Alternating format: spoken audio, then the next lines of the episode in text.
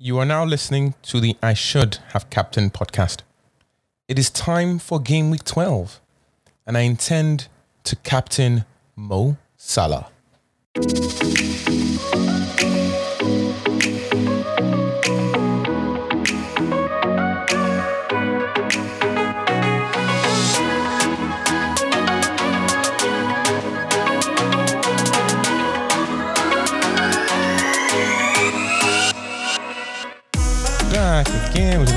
Been a while. Man, international breaks need to stop.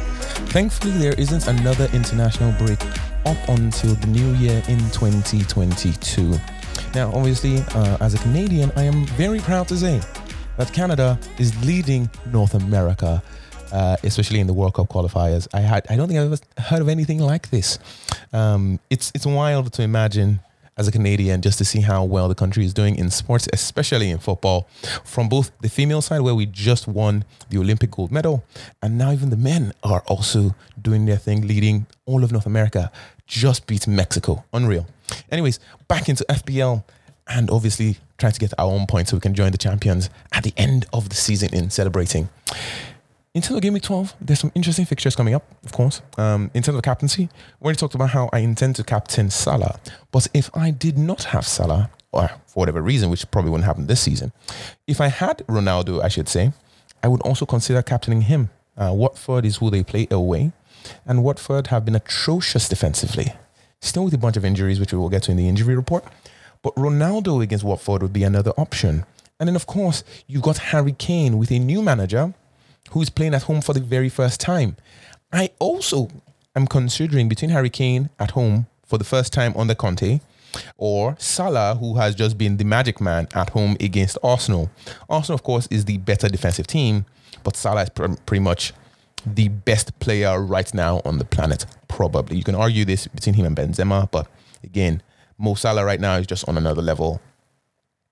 Um, other captaincy choices, obviously, to consider. Phil Foden against Everton. Now, I'm, I am concerned that he got a knock um, after coming back from the international break. So I wouldn't be willing to give him a captaincy band. I, I'd rather give a captaincy, uh, my captaincy, anyways, to someone who is guaranteed to start. It's a high risk move because Everton are depleted. And of course, they've been atrocious recently. It's a high risk, high reward kind of move. If he plays, especially in that false nine role, it could become an amazing fest. But if he doesn't play, then your captaincy is wasted. He could potentially then come on for one minute. And as you know, Pep can do things like that. Other captains to consider, you would have Gallagher against Burnley. Crystal Palace have just been on a tear. Um, they've beaten Manchester City already, literally the best team in the country.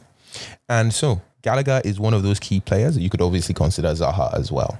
If you are a you know a Maverick, you've got Josh King against Manchester United.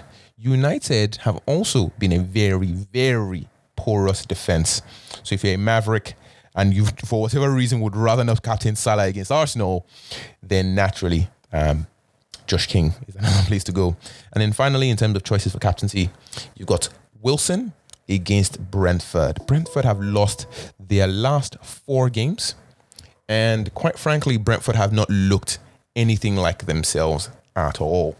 Um, it's it's just unfortunate to see how Brentford are essentially unfolding before our eyes. But I really hope that Brentford find a way to rescue their season before it gets too bad. Because right now it's still fine because of the early season form, but losing four on the bounce in games they could have either drawn or won is not a good sign in Premier League. You want to win the 50-50 games as much as you can. All right. Now, as we get into unpacking teams, we're going to look at some of the worst defenses over the last four.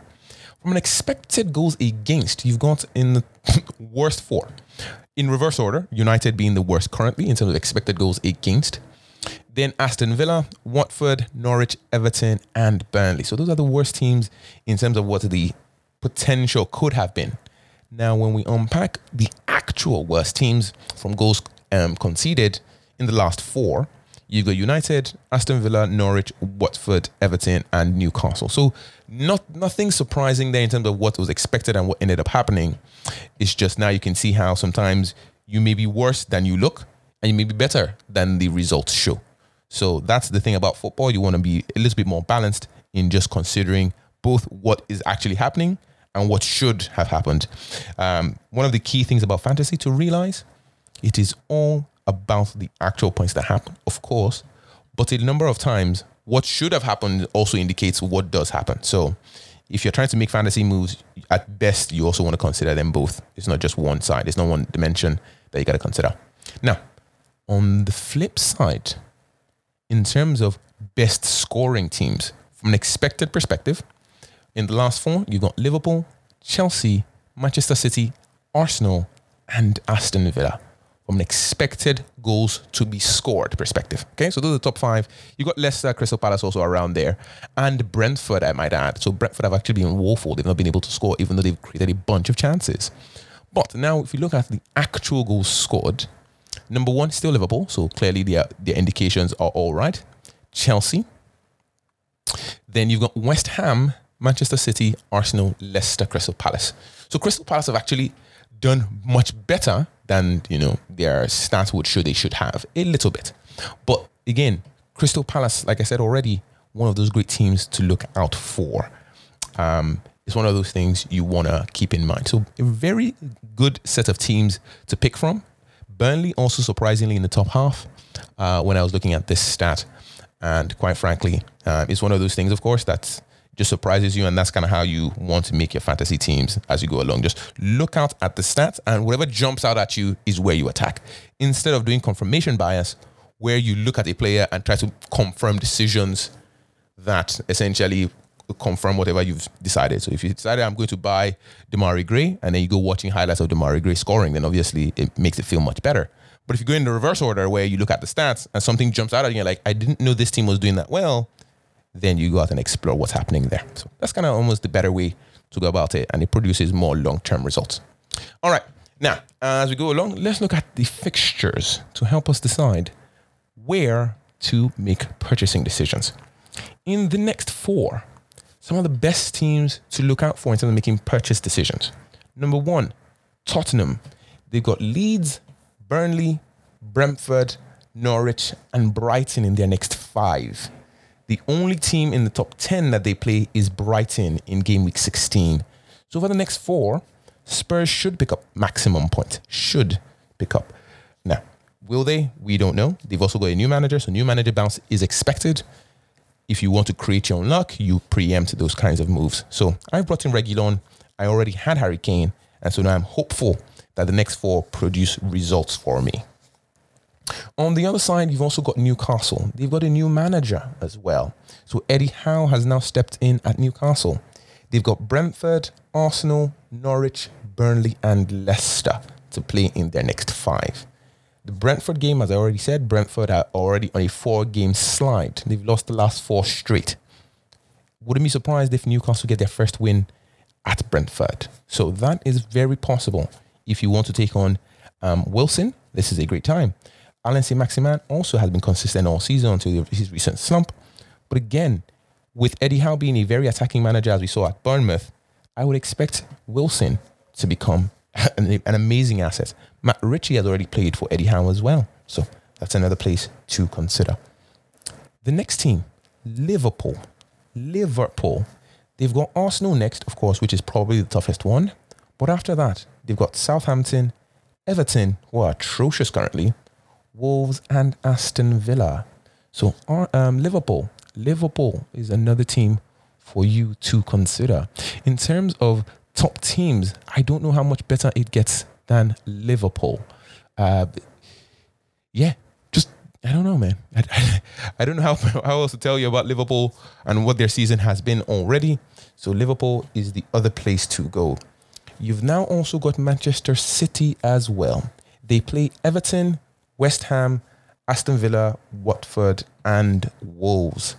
Uh, one more time for Manchester City, Everton, West Ham, Aston Villa, Watford, and Wolves. The only tough fixture really for Manchester City in that run would be West Ham. Um, West Ham is also the only top five team they play in that span. So, really, if they're able to overcome West Ham as we expect, then if you have Cancelo, sit back and get ready for the points. If you've also got, you know, a double up with Dias or Laporte or Stones, you could very well be rewarded handsomely in the next com- coming games. Keep in mind as we go into the Christmas break, there will be a bunch of games coming thick and fast. So make sure your bench is ready for rotations and what have you. That's also something for you to keep in mind as we go along. So, uh, Manchester City. And the last team I want to highlight to your attention would be Crystal Palace. They've got Burnley, Aston Villa, Leeds, Manchester United, and Everton. Again, for Crystal Palace, they've got Burnley, Aston Villa, Leeds, Manchester United, and Everton. The only tough fixture there in that run looks to be Manchester United. Understandably, Aston Villa have a new manager as well, Steven Gerrard. Uh, congratulations to him for coming over to the Premier League. But still, Aston Villa currently are one of the worst defenses matched with United in the last four. So, unless he can quickly rescue the Aston Villa situation, Crystal Palace under Vieira are a much further along project than Aston Villa, who are just starting their rebuild with Steven Gerrard. Um, I should mention in the next three Norwich, also because they've had a new manager. Funny enough, Dean Smith has now obviously been fired at Aston Villa, but now he is the new head coach at Norwich. And so Norwich may have a new manager bounce. They've got Southampton, Wolves, and Newcastle in the next three. I probably wouldn't go there, but it's still worth talking about. All right, from an injury report perspective, let's go through the injuries. And I've gotten some feedback in terms of making the injuries a little more crisp and talking about maybe even what uh, the managers have said in their press conferences. So we're going to make it as quick and as delightful as possible to get us through the injuries and closing off this podcast much faster. Arsenal, Sead Kolasinac suffered a significant ankle injury on international duty. So that's something for you to understand on the Arsenal side. Granit Xhaka is now running outside and aims to be back in full training in January. On Pierre-Emerick Aubameyang's return early from international duty, he says, and I quote, "It wasn't pre-planned. We have assessed. We have to assess him and see how he is." So that is Arteta on Aubameyang. And then on Partey, the, the note goes he could not play for the national team. He really tried to do that because he had a massive game, but he wasn't close enough to do that. We have to assess today because till today he hasn't done enough. So that's it on the Arsenal side in terms of updates from Arteta and also um, their injury news. At Aston Villa, we've got Steven Gerrard saying, I think it'll be too soon for Douglas Luiz and for Morgan Sanson. Trezeguet is off the back of a long-term injury, but we're going to try to integrate him into the team, into team sessions, which is now positive. The rest are good to go. So that was Steven Gerrard when he was asked in his press conference about injuries. And just to mention, the rest in the quote are referring to Danny Ings, Bertrand Traore, and Nakamba. So Danny Ings, Traore, and Nakamba are all fine.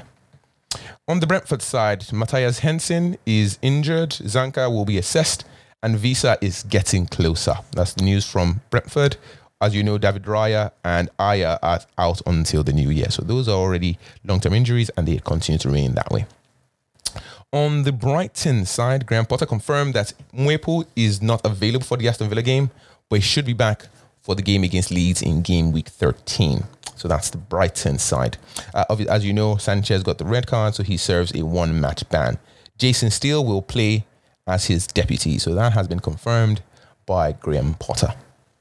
On the Burnley side, um, Maxwell Cornet was a longer injury back from uh, was a longer journey back from international duty, so he will be back and ready for tomorrow. So that's a quote from Sean Dyche. Um, Aaron Lennon is good after illness, so he should be good to go. Um, Ashley Barnes got a little niggle, so we'll have to look out for him. So that is the news. Uh, Dale Stephens has been on grass, but he still needs another reserve game. He is not there yet and he is getting back to real fitness. So that is the news from the Burnley side. All right, off to Chelsea. What is the news there? I can tell you that Mateo Kovacic and Romelu Lukaku are out for the game in Leicester tomorrow. Lukaku is very close to team training, so hopefully he will join the squad on Sunday. Um, the he then continues on Kovacic that it will take a few more days until he's ready to join the team. He will miss some more matches. Pulisic feels fine. Um, on Thiago Silva. Silva will be in training. He did not play, but of course, he has some travel in his body and some time differences. Let's see how this works out, but I'm confident. On Mason Mount, Mason Mount is back in training, looking hungry and fresh in a good spirit, but we need to evaluate. I'm sorry, but we need to evaluate. He did this week training sessions, looks good, but we need to see if he can start, if he can play 90 minutes or whatever. So that's Mason Mount. Timo Werner is in training since yesterday, so let's see. We have another training in a couple of hours. Then we will decide if it makes sense and if he's available in the squad or on the bench. We will only decide after his second training. So that's Timo Werner. Could make the game. Lukaku is out. Patrick Vieira confirmed that Andersen and Eberechi Eze will be part of the Palace squad that travels to Burnley. James McArthur is out with a hamstring problem. So that is the Crystal Palace side. Nathan Ferguson has begun training with the squad. So that finalizes Crystal Palace. Over to Everton. Rafael Benitez on Calvert Lewin, Doucouré, and, and Andre Gomes, and Yerry Mina. All of them are progressing but are not ready yet. So that is everything you need to know at Everton. So pretty quick and fast. All right, on the lead side, Bielsa on Patrick Bamford and Luke Ayling. They are not available for the game on Sunday. They are progressing positively. Um, the evolution is controlled on a da- daily basis, and I wouldn't want to give you a date that won't be met. So that was Bielsa on Bamford and Ayling. Uh, is evolving. He is healthy.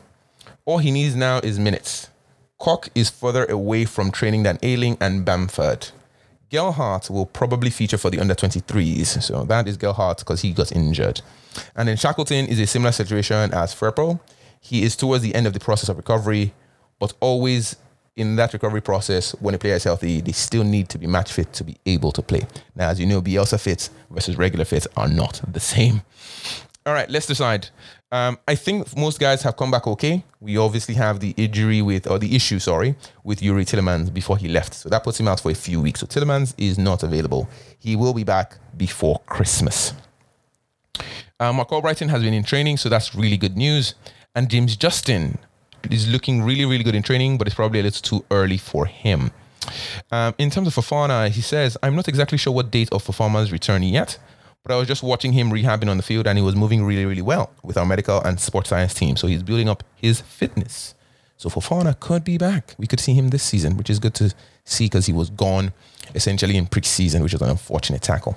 Liverpool side, um, in terms of um, Sadio um, Mane, or Sadio Mane, I should say, sorry.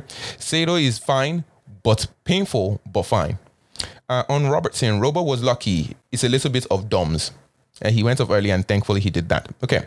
On Henderson, Henderson is a bit more injured than Robertson. And Joe Gomez is not available. Uh, the, he then continues on Fabinho. Fabinho came only back late and he did recovery. So I hope he can train today. That's the plan. Didn't hear anything different. Keita and James Milner are in a good way as well, getting closer.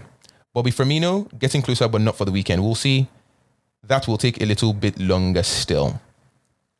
Over to Manchester City. Jack Grealish is getting better after going to the national team. Phil Foden came back with a knock, a problem with his leg, but is getting better. So that's why I talked about Foden being a captaincy option. Um, if Foden is doesn't isn't all clear to go, then I mean here, you, this is part of why I'm not putting him in my captaincy choices. Awesome. Okay. Uh, Guardiola confirmed that Kevin De Bruyne has tested positive for COVID 19 and will miss the Everton game. So Kevin De Bruyne is out. Uh, Newcastle side. Uh, Eddie Howe confirmed that Paul Dummett is Newcastle's only absentee for the visit uh, at Brentford. Miguel Almiron is a late returnee from international duty, with Howe set to be training him for the first time today. All right, Norwich side. Dean Smith confirmed that he had a fully fit squad from except from Christoph Zimmermann. So that's Norwich. Everybody is available. Southampton side. Um, not much different from the past. We have only Jack Stephens out. Everybody else is fit. Everybody is on the pitch. So Southampton, no injuries other than Jack Stephens. Tottenham side. Conte confirmed that uh, Cristiano Romero is injured. The defender will have to wait seven to 10 days for another scan before a more accurate prognosis can be given. He also said that Lo Celso picked up an injury from the international break and is a doubt for Sunday. Uh, Højbjerg will be assessed in training today as well. With Oliver Skipp suspended, uh, Harry Winks or Ndombele will get the nod to replace him. Over to Watford. I'm very happy with these 10 to 15 days. This is from Ranieri because they came back early and only Sierralta is out. I don't know if it's a little injury. Tomorrow we check. This is what, when his players return from the international break. So Kabasele is still injured with a hamstring, Sema with a knee, Um, Peter Etebo with a thigh is still out. West Ham. David Moyes says that everybody looks okay following their return from international break. Angelo Ogbonna will need knee surgery over the next couple of days and is set for a lengthy spell out. So only Ogbonna is out on the West Ham side. From Wolves, uh, Bruno Lage confirmed that Marçal is in contention to return for Wolves, but um, Aït-Nouri will keep his place. So if you're wondering and you have Aït-Nouri, he should be fine. Uh, on Jimenez, he says, We don't have too many players, so I cannot put anyone under risk for a game.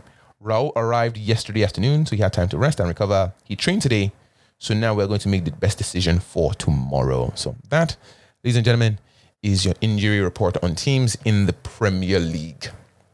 All right. Now, as we go into game week 12, I want to wish you all the best. If you are considering any price changes that are last minute, uh, I just want to remind you of some players who have changed in price. Um, Heung-min Son is now 10.3, looking like he might rise to 10.4 before the game week. James, Reece James at Chelsea is already at 5.9. Gallagher has gone up two times over the international break to now 5.9. Harry Kane at 12.2. Emil Smith Rowe 5.8. Alexander Arnold at 7.7. Joao Cancelo is now at 6.5. McCarthy 4.6. Phil Foden is at 8.3.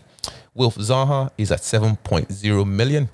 And Guaita 4.6. A bunch more also to still keep coming. Salah is now 13, officially the most expensive, still maintaining his title. Um, Callum Wilson, 7.4. Trossard, 6.5. Ben Johnson, who I want to mention at West Ham, has been deputizing at right back, now priced at 4. Um, since Coufal got injured, Ben Johnson came in, has kept his place since Coufal is back. But we will see now with the next coming games if Coufal will take his place back or Johnson will maintain his position at 4.0, the right back at West Ham.